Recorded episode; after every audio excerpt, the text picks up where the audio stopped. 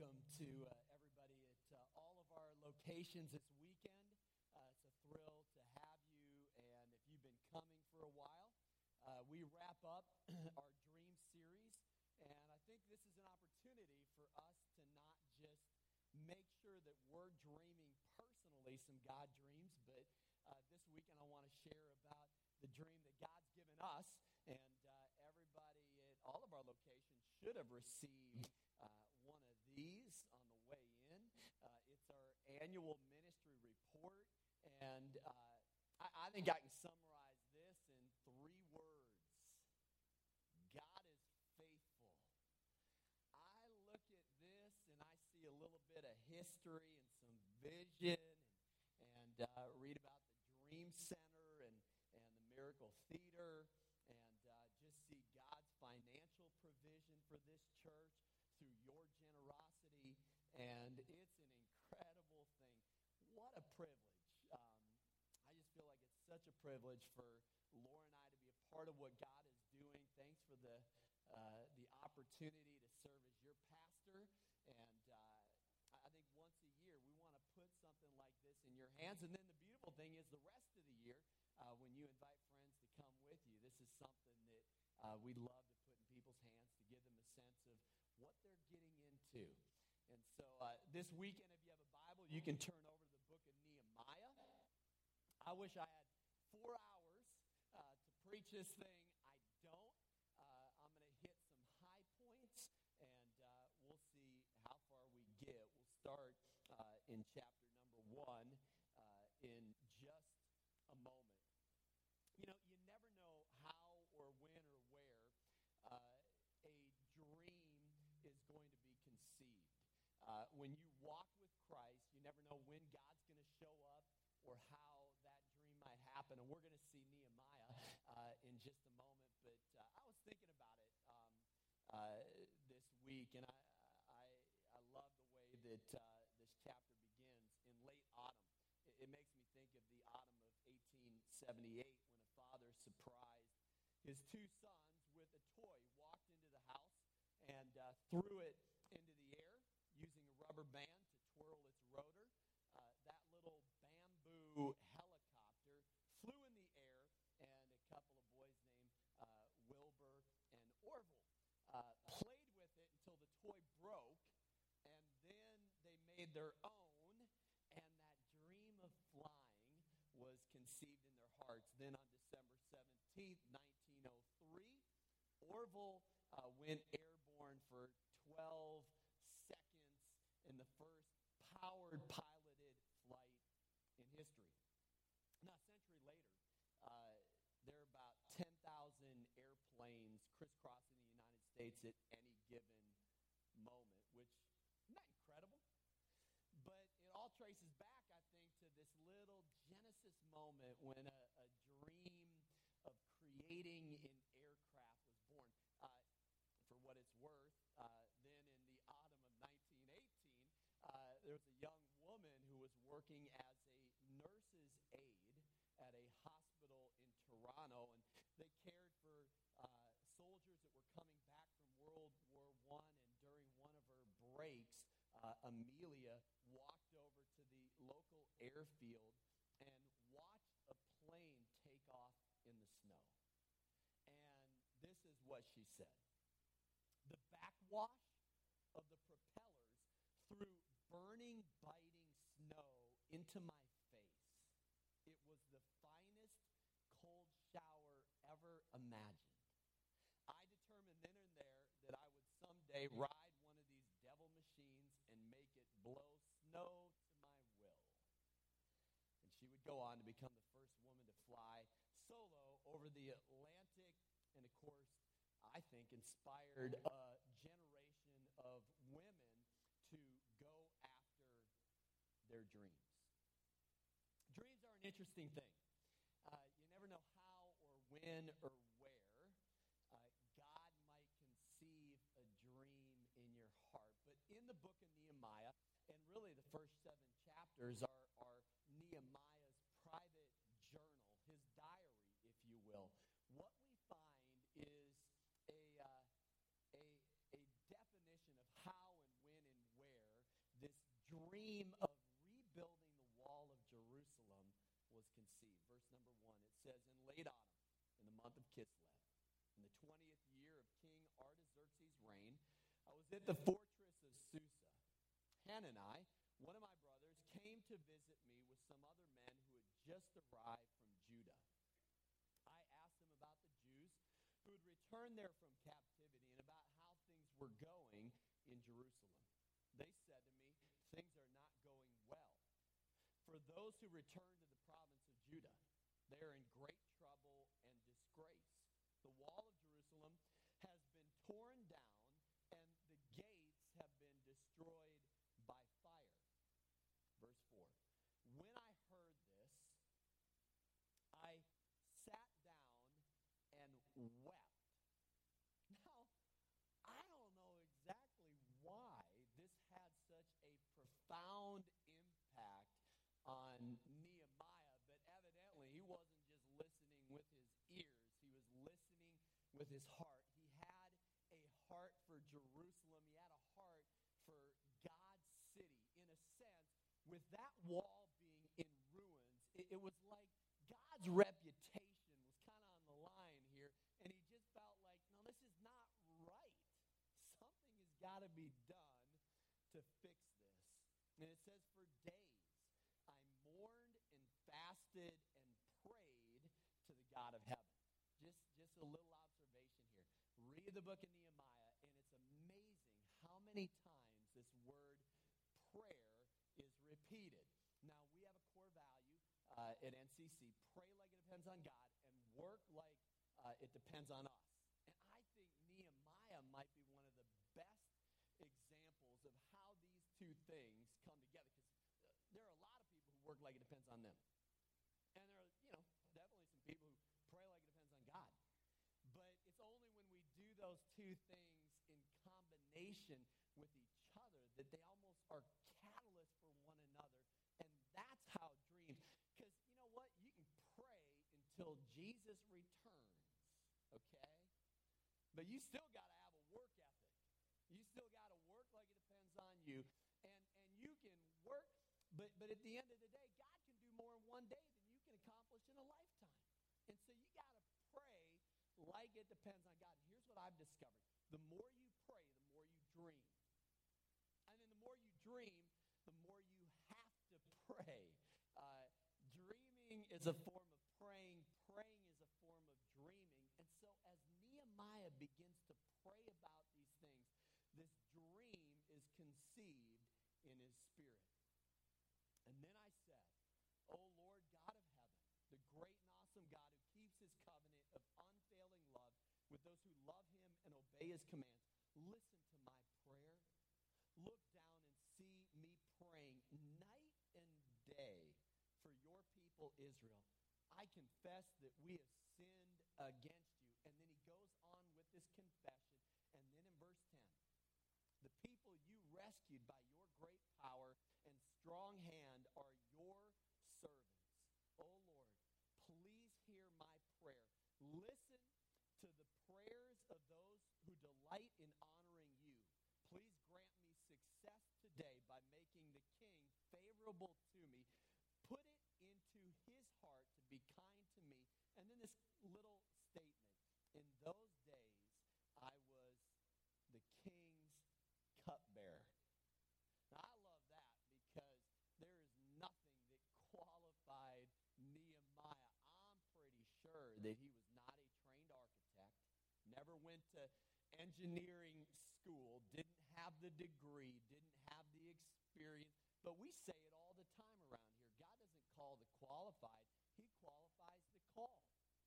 Um, it's about us making ourselves available to Him. And when we do that, God can use anybody to do anything. Last week we talked about this farmer who built a pretty big boat. And this week we're talking about a cupbearer.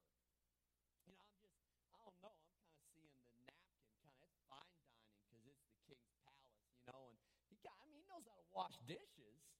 But that's a whole different deal than rebuilding this wall. But, but what I love is that when God puts a passion in your heart, you've got to take responsibility for it. And, and I would suggest um, that uh, maybe you're here this weekend and, and you would say, like, man, I have this dream, but it feels like it's so far away financially or relationally or spiritually or occupationally. Like, I have this dream, but it is so far away, like, I can't even see it. Okay, Nehemiah is a thousand miles away from Jerusalem, okay? So, so did he come up with some master plan and kind of GPS it and figure out how he could work the angles? No, he's, he's prayed and figured that it was probably God's responsibility to get him. Listen, God is the one who begins a good work in us, and God one who carries it to completion. You know what our job is? Be the best cupbearer you can be. I don't care what you do. You be the best cupbearer you can be in Babylon. And you know what? God will then open the door and he'll make a way for you uh, to see that dream come about. Now, 52 days they build this wall, and I can't get into all of the specifics, but it, it was a big, hairy, audacious goal to use Jim And, and then I kind of like flipping that BHAG to a BHAP, big, hairy, audacious prayer, really is more accurately what it was. This was crazy. Nehemiah had no business getting into the wall building business, but God had given this, uh, him this dream, and, and he accomplished it. And I want to make a few observations this weekend.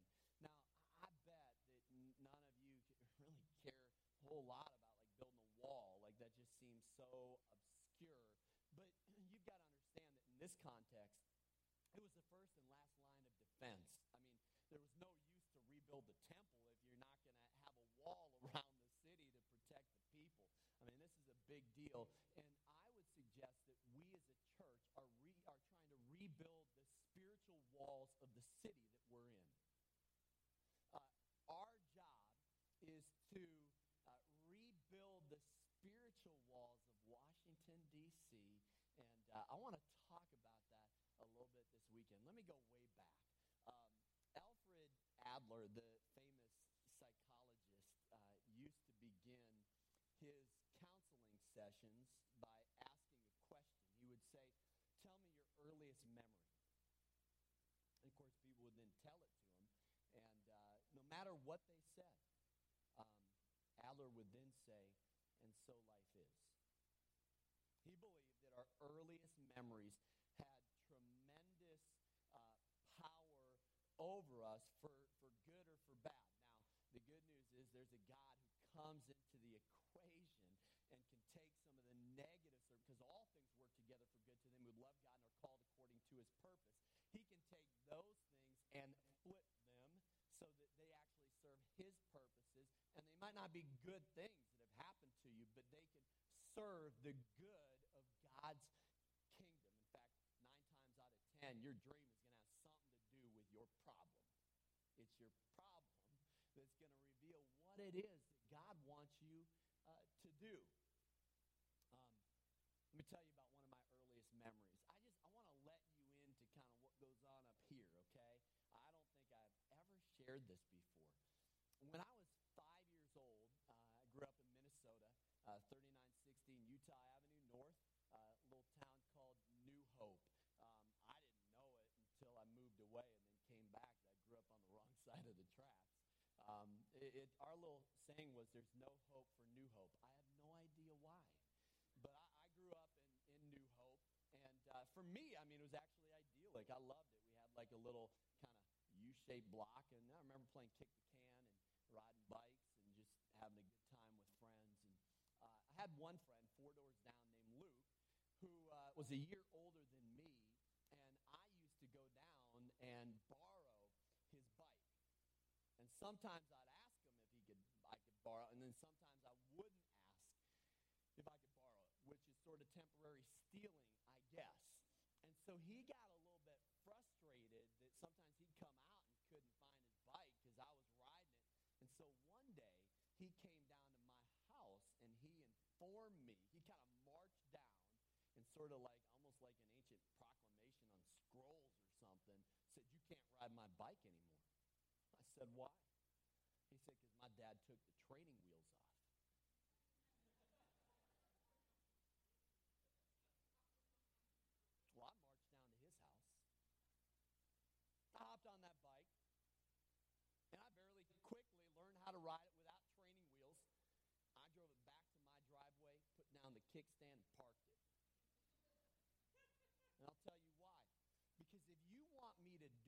Something, don't tell me to do it. Tell me it can't be done. You tell me it can't be done, and something triggers inside of me. Now, I'm guessing I'm not alone. I think a lot of us are like that. We kind of like, man, challenge me. Tell me it can't be done. And then something, because you know what? If everybody thinks it can be done, like, what is the point in even doing it? Um, and so that's sort of the way I'm wired. I'm not even saying that's necessarily like a good thing or a bad. It's pro- it can be both.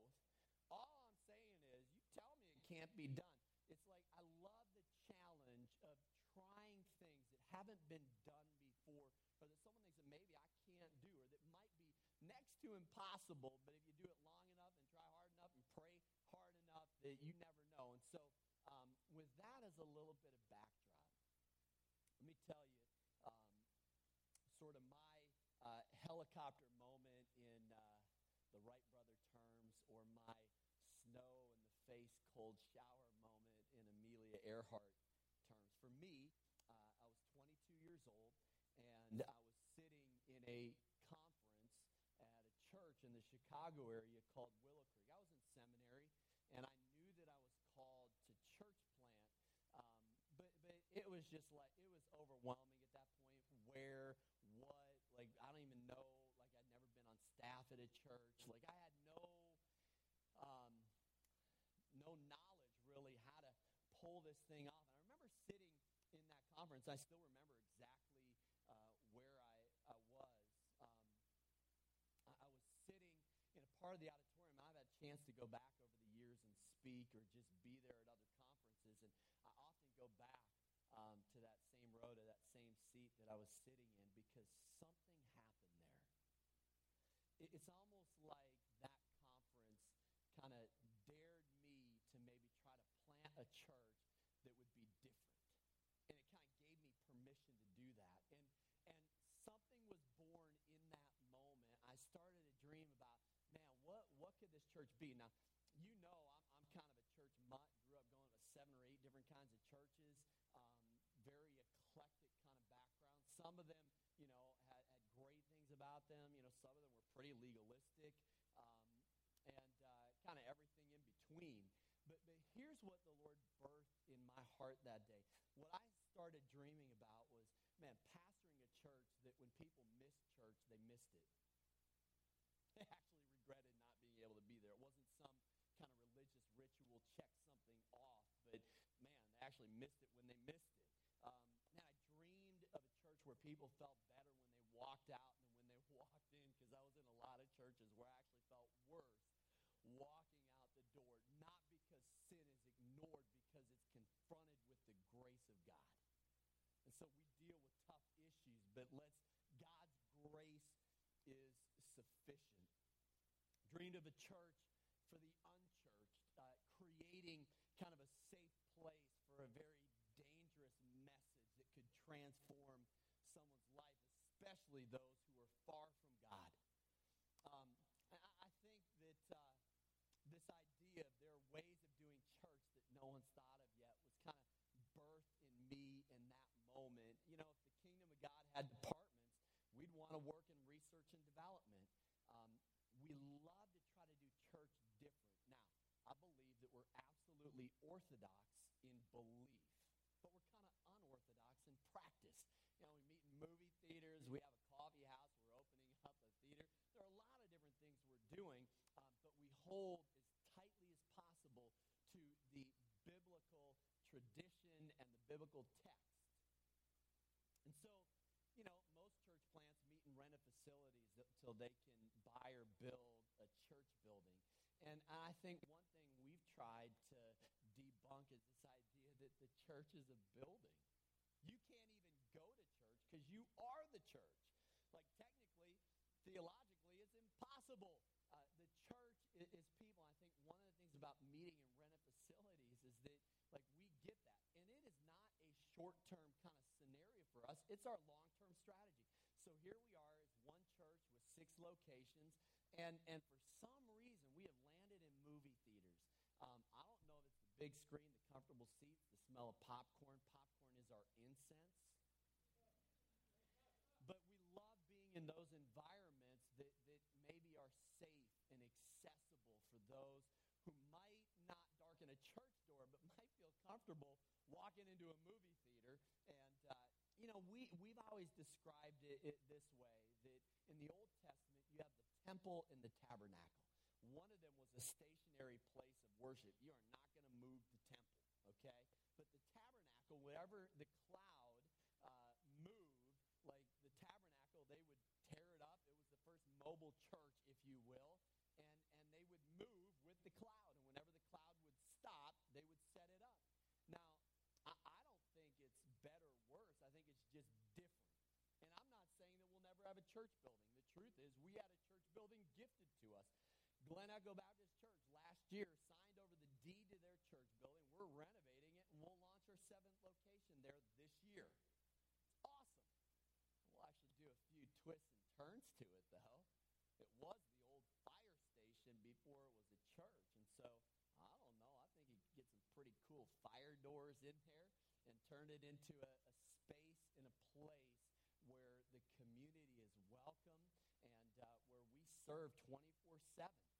And so, uh, at the same time, uh, I've never seen a theater in my life that I didn't kind of begin to dream about how could the church kind of be in this space and what would it look like? Um, I, I'm cursed. Like, I can't even go to the movies anymore and smell popcorn and not just feel like worshiping the Lord. Just kind of having a worship service right in the, in the middle of the movie. Now, our 2020 vision is that 20 around the D.C. area, and, uh, and, and, that includes some international locations. We're circling, uh, as I mentioned last week, a cafe space in Berlin that can be our base of operations to uh, continue to reach out uh, to that city. Just grateful for John and Steph Hassler who are there on the ground, uh, campus pastors, and, and, give leadership to that endeavor uh, that I believe is just about to, to go down the runway and take off.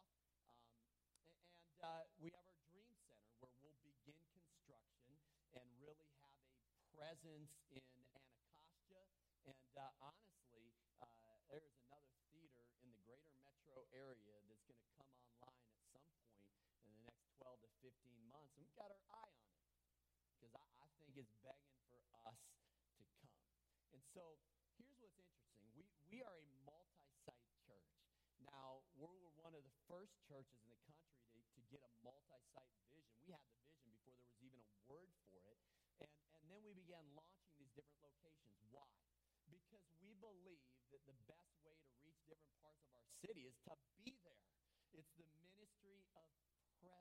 And so we want to be in Georgetown, in Columbia Heights, uh, Alexandria, Arlington, and then, of course, Glen Echo is in Maryland, which will put us in uh, uh, uh three different uh, places, states, and, and uh, well, and a district. Um, here's what I'm getting at. We're coming soon to a theater near you. that is the vision that God has given to us. And I believe that it's part of a uh, move that God's been doing in this city for hundreds of years. You know, honestly, few Americans know that the Capitol itself doubled as a, as a gathering place for church on the weekends when it was first built. Congress approved it for church services on December 4th, 1800. It's in the congressional record. Uh, two presidents attended there uh, President John Adams and President Thomas Jefferson. In fact, Jefferson believed that the worship was lacking a little bit, and so he recruited the Marine Corps band to play for worship. Uh, First Presbyterian Church of Washington was formed in the 1790s by a group of Scottish stonemasons who were uh, building the White House. And so their inaugural services were literally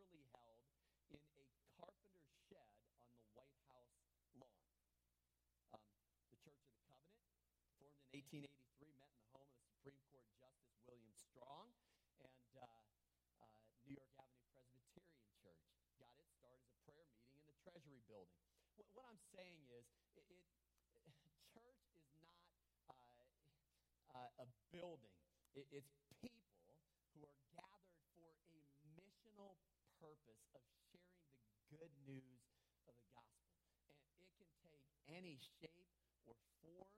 And uh, Community Church. It's a multi site church uh, with a vision to reach out uh, to this city. Now, we have a couple of core convictions. And I feel like every once in a while we got to go back to these touchstones to remind us of who we are and what we're about. We believe the church ought to be the most creative place on the planet. We talked about creativity last week and the way the Spirit, Holy Spirit, hovers, brings order and beauty. And so, as people who are filled by the Spirit of God, we ought to be creative. And, and, and that's why I think we ought to be more known for what we're for than what we're against. Like, we're just not a church that's going to stand outside the Areopagus and picket. Now, that doesn't mean that we're going to take a strong stand on, on things that are wrong. Listen, we live in a culture where it's wrong to say certain things are wrong, and I think that's wrong. And we need to be prophetic, but it needs to be a, a gracious rebuke. Uh, everything we need to do it needs to be done in the spirit of Jesus uh, with a tone of love that is ultimately most concerned about the redemption of whoever it is that's involved. But we want to criticize by creating, to quote Michelangelo. And so I think there's this example of Paul. It's not like he, he, he walked in the Areopagus where there are all these religious ideas, you know, floating around and where there was a, literally an idol on every corner. It's not like Paul went in and like made this picket sign and said, uh, idolaters going to hell. No, what did he do? Well, he knew that he was on the side of truth. And so he walked into the Areopagus and uh, went toe to toe with some of the most brilliant minds ancient world. And guess what? A few of those people put their faith in Jesus Christ because Paul just simply preached the gospel and lived it and communicated. That's who we are as a church. That's what we're about. We, we want to be more known for what we're for than what we're against. And then we believe that the church belongs in the middle of the marketplace. I've already been talking about that. Um, Ebenezer's Coffee House is a great example. Uh, we figured when it was time to kind of build our first thing, why don't we build a coffee house, a place where church and community can cross paths? Why? Because Jesus didn't just hang out at the synagogue, hung out at wells. Wells were natural gathering places in ancient culture. And so about 600 people a day walk in and out of our coffee house, and it gives us a touch point with our community. It's incredible how many different opportunities come out of that to have a, have a positive influence. And some people come in and get a cup of coffee and end up uh, finding a relationship with Christ as that thing goes down the road. That's who we are. That's what we're about. A few other convictions. We believe God will bless us in proportion to how we give to missions. And we believe that God will bless us in proportion to how we care for the poor in our city. That's just who we are. That's what we want to be about. We're not trying to build a church as much as we're trying to bless a city. If we bless the city, God's going to build his church. And that's what he's done over the last 17 years. And so we are rebuilding the spiritual walls of this city. Pray a perimeter around it. We want to bless it. We want to show the love of Christ in practical ways. Uh, we believe that the good news ought to make the news. We want the gospel to be unignorable. I don't even know if that's a word, but it's not, it should be. We just want to be living out the message of Jesus in a way that at least no one can ignore it. Um, that's who we are, and that's what we're about. One of my all-time favorite movie lines is the uh, 1989 film Field of Dreams. Uh, Kevin Costner plays the uh, novice farmer baseball lover Ray Kinsella, and uh, he's walking through a cornfield one day, and remember he hears this faint whisper. You remember it? Can you? If you build it, yeah. Um, if you build it, they will come. I, I've just always believed that if we collectively, as National Community Church, if we can build, not a building, but build a, a people, build a church like this, then guess what? You won't be able to keep people away. At the end of the day, you, you see the word of crowd repeated a hundred times in the Gospels. Why? Because you just couldn't keep people away from Jesus. And, and if we are really Jesus followers, if that's what we are living, uh, breathing, uh, discipling, following, teaching, that you know what? I believe that this is going to be a church that attracts people who are far from God. We want to see people cross the line of faith. And uh, that gets to where uh, we can talk a little bit about what it means to be a part of this church. Now, in the book of Nehemiah, there's this uh, fascinating little uh,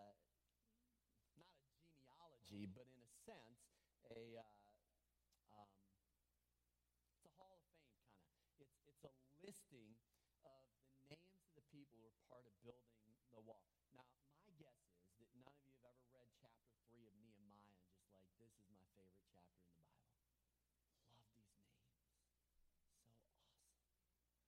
No, I mean we skip over that stuff, but what I love is that Nehemiah made a point of identifying the 38 individuals who blood, sweat, and tears helped build that wall. Nehemiah could not have done it himself. It was all hands on deck. It takes a team to achieve the dream. And, and that's what a church is. Um, it's a body. All of us play a different part. And when each one of us is involved in the way that God has gifted us, then some unbelievable things begin to happen. This synergy where it becomes much bigger than kind of the sum total of all the individual parts. And, and that's what God has called us to.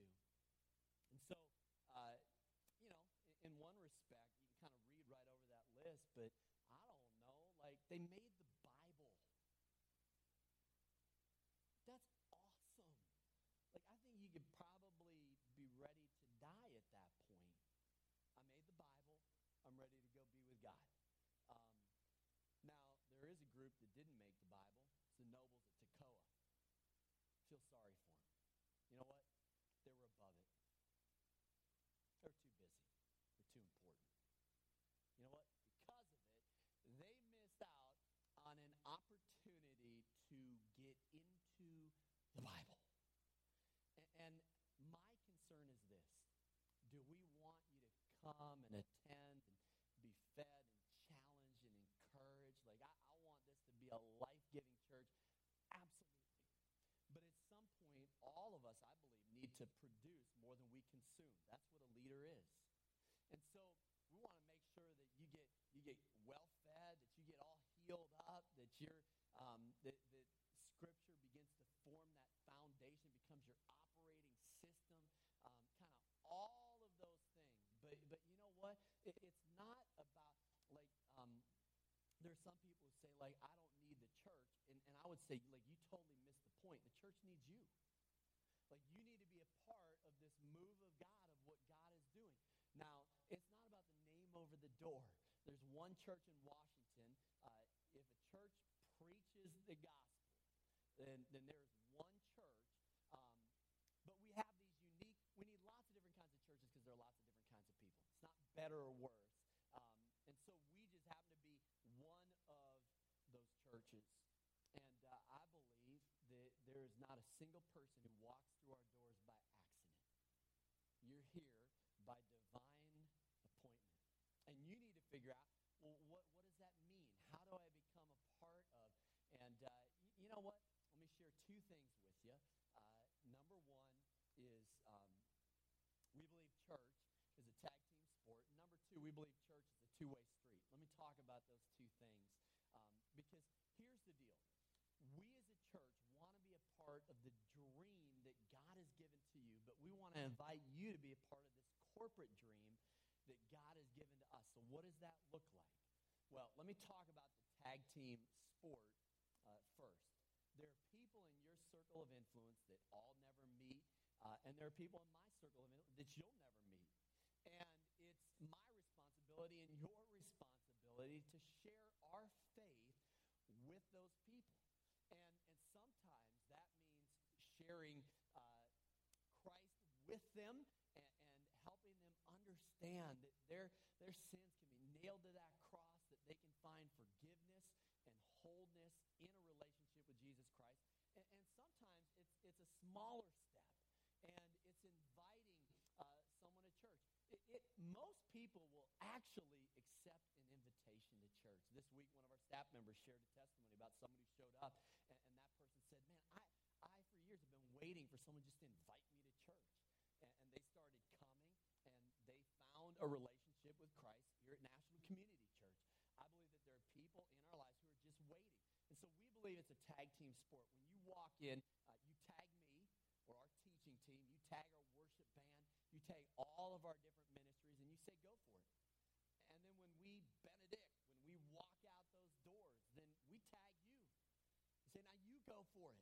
There are people in your life that you can share Christ with and, and invite them to come back to church. Church is a tag team sport. And, and then church uh, is a two-way street. It's about being a part of your dream and you being a part of the dream that God has given to us. Two simple goals for everybody that walks through our doors. Plug into a small group and plug into a ministry. It's not that complicated. We, we not, is not rocket science. Um, why plug into a ministry? Well, let me say this. If you're doing any ministry that is not a national community church ministry, it doesn't count. I'm just kidding.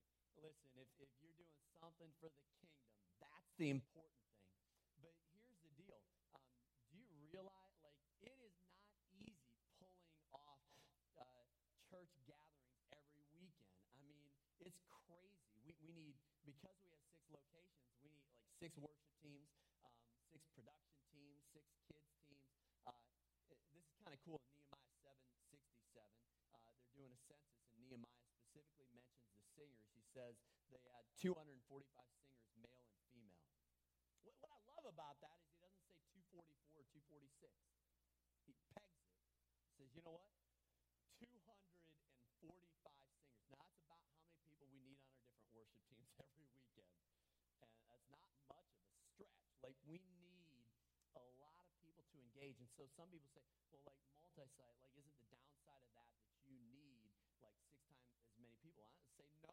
No, it means we have six times as many opportunities for people to engage and be a part of the ministry of this church and what we're doing. You know what? It doesn't matter if it's prayer. You know, some of you like outreach kind of gets you going when you get out in the community and start serving people. I think for many of you, that outlet is going to be the dream center. But but you know what? Week in and week out, it is a gargantuan task to do what we do every weekend.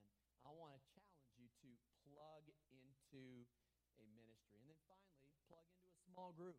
I think that's the place where we find relationship. Uh, that's the place where we, we begin to, uh, uh, where we find those connection points. We were not intended to, to do this thing uh, on our own. And so we've got to find that community to be a part of. Uh, we had our executive leadership team over to dinner uh, last week, um, and Ryan and Heather Zempel, uh, who are both on staff. Heather's a part of our teaching team, discipleship pastor, and, and Ryan, um, for many, many years, has coached uh, so many small group leaders. I mean, you know, we had 350, 370 leaders at our retreat this weekend. I think Ryan is, uh, coached about 349 of them. Uh, so engaged in, in that part of, of who we are. And they started to share about um, how they arrived at National Community Church. And uh, this was interesting to me because I think it's par for the course. Um, there was a girl who attended here a long, long time ago named uh, Amy Womack. Amy, I still remember her because she was like um, kamikaze invite people to church. I, I remember one time we were at Union Station when we had one location, and it was the, the new Star Wars. I think it was start, the, the first uh, episode came out, and the theater was packed at midnight. And Amy just got up at like 11:59 and stood in front of everybody in the theater and said, "Hey, by the way, before the movie starts, there's a church that meets here, and I want to invite all of you to come Sunday morning at 10 o'clock." That's awesome. Um, now, I think most invitations ought to be in context with the people you know. But um, the first time she met Ryan, Ryan was new to NCC, new to DC, and, and she said, uh, she said, are, are, you involved in a small group? He said, no. He said, well, she said, well, you're coming to small group with me. And uh, we only had two small groups uh, at that point on Tuesday night and Thursday night. And, and Ryan uh, literally said, which one is smaller? Okay. And uh, Amy said, Thursday. ready? And who was there? Heather.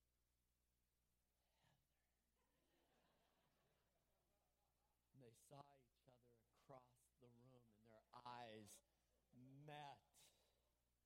And they were married the next day. It didn't happen quite that easily or quite, but I mean, it got me to thinking what if he had picked the wrong small group? No pressure. Um, but I'm not kidding when I say you need to prayerfully read small group directory. You need to find a place to be in relationship. And, and I, I'm not kidding when I say, like, few things thrill me more than the fact that so many people over the years have, have met at National Community Church, gotten married. But, but of course, it's also about these friendships, these relationships that help us in this spiritual journey get where God wants us to go. What, what I'm saying is, I, I want you to be a part of this Nehemiah 3. And so many of you are. And I just, I want to say a genuine, heartfelt thank you.